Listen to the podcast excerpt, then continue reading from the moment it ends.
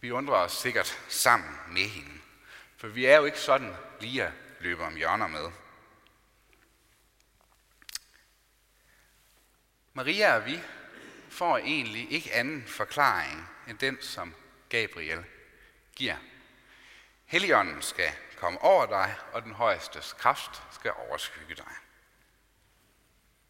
Med andre ord, det vi er vidner til i dagens evangelium, det er et under, et mirakel, der hverken kan eller skal forklares rent videnskabeligt. Det kan ikke forklares på andre måder, end på den måde, som Gabriel forklarer det på, til for Gud er intet umuligt. Det umulige har Gud gjort før. Vi hørte om Elisabeth, der i sin alderdom er blevet gravid med ham, der bliver Johannes, eller der bliver Jesu forløber, Johannes Døberen, der skal fødes.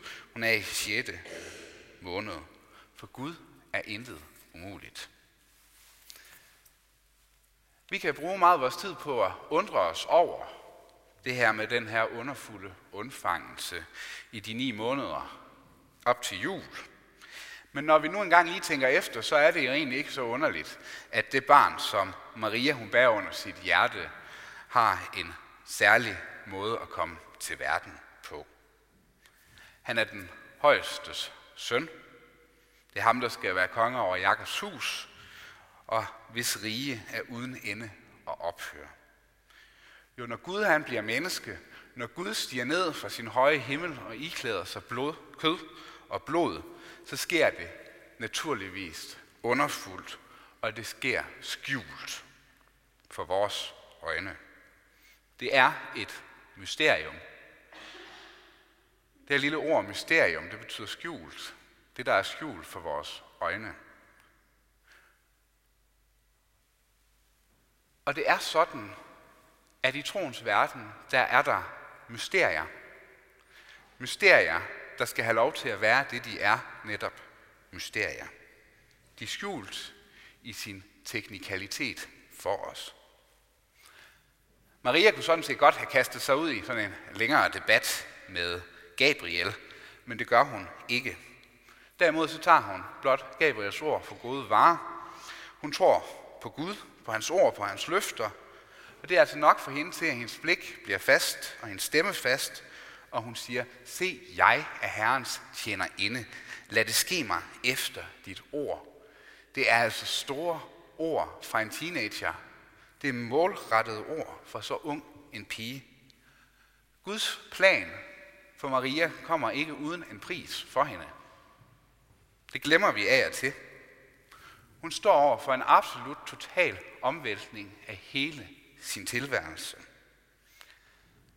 Overvej alt den snak og hån og sladder, der har været.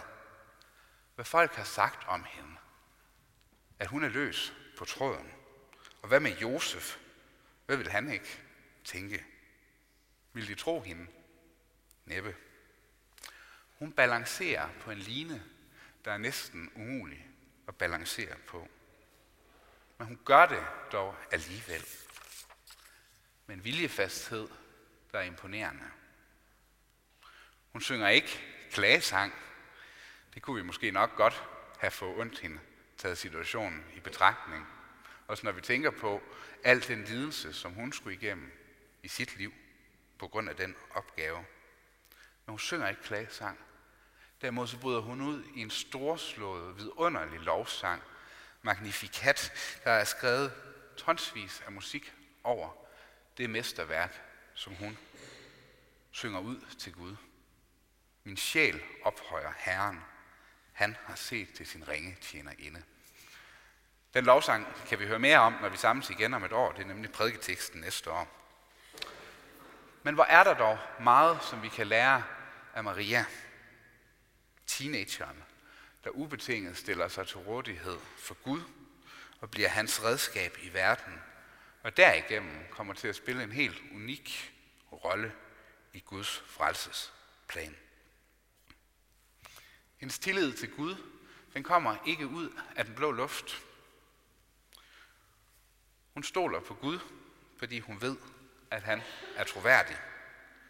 Hun har kendt ordene fra profeten Esajas' bog, se den unge kvinde, det vil altså sige jomfruen, skal blive med, far, med barn, og hun skal give ham navnet Immanuel.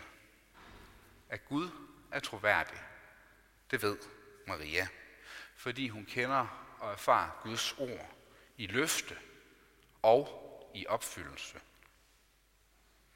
Derfor så kan hun tage Gabriels ord til sig. Lad dem slå rod i hjertet. Derfor kan hun fatte tillid til Gud, for hun ved, at hvad Gud har lovet, det kommer han også til at holde. Underet, det må gribes i hjertet. Andet kan det ikke. Tør vi, i lighed med Maria, at gribe det under, at det barn, som hun bærer under sit hjerte, det er Guds søn. Og derfor underfanget, under, undfanget på en underfuld og unik måde. Tager vi den bekendelse alvorligt, som vi aflægger søndag efter søndag, når vi bekender troen på Jesus Kristus som Guds enborne søn, undfanget af Helligånden og født af Jomfru Maria? Eller er det bare blevet en floskel, vi ikke tænker nærmere over, eller som vi ikke orker at tage seriøst? Jesu undfangelse, det er en central og umistelig del af den kristne bekendelse til Jesus som Guds søn. Det er akkurat lige så centralt, som den tomme grav er det påske morgen. Hvorfor det? Jo, for uden den underfulde undfangelse, så ville der slet ikke have været nogen tom grav påske morgen. Det hele er forbundet og hænger sammen. For den på mange måder underlige og specielle måde, som Jesus blev undfanget på. Det viser os, at den mand, der langfredag dør på et kors, ikke bare var en fin mand, der sagde en masse godt og gjorde en masse gode ting. Det er der så mange, som i historiens løb har gjort, men at han derimod er mere end det. Graven var tom. Han er den lovede Messias, frelseren, Guds søn. Ham, der har bragt et rige til os, som er uden ophør, uden ende. Det rige, der sætter synd, død og djævel for porten. Gud er sandfærdig og troværdig. Han står ved sine løfter, og han står ved sit ord. Den unge kvinde blev med barn, og hun fødte ham. Det er godt nyt for de himmelske sale. Han er Immanuel. Han er Gud med os. Jeg tror ikke, vi skal opholde os ved teknikaliteten over det her, lige så lidt som vi skal opholde os ved teknikaliteten i, at graven var tom påske morgen. Det ved vi heller ikke, hvordan gik for sig. Det er et troens mysterium. Det er skjult for vores fysiske øjne, men det er ikke skjult for troens øjne. Og derfor så beder vi med på den stærke bøn, som salmedigteren Kingo formulerede det i den første salme, som vi sang i dag. O Herre Jesus, lad din ånd mig kraftigt overskygge. Bered mit hjerte ved din hånd, at du deri kan bygge. At også jeg åndeligt kan undfange dig og aldrig fra dig rykke. Det er en virkelig stærk og smuk. En bøn, som Gud hører, fordi han er kommet til os i kød og i blod. Miraklernes tid, de er endnu ikke forbi. Miraklerne finder stadig sted, for Guds ånd er på spil i verden endnu. Guds ånd er på spil i Guds menighed og gør det utrolige, gør det store under, at vi kan undfange Jesus i hjertet. Gud har grebet ind i verdenshistoriens gang, og han har bragt Guds rige så nær til os, at det kan undfanges inde i hjertet. Det er vendepunktet i den noget lange og meget besværlige kærlighedshistorie mellem Gud og mennesket.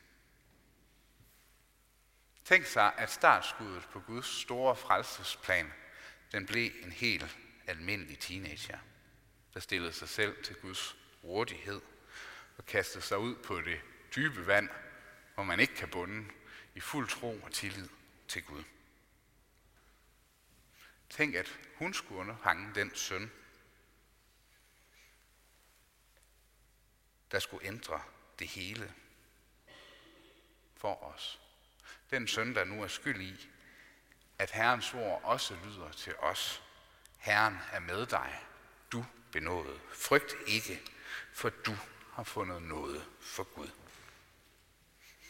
Vi skal ikke gøre Maria til mere, end hun er, men vi skal så sandelig heller ikke gøre hende til mindre, end hun er.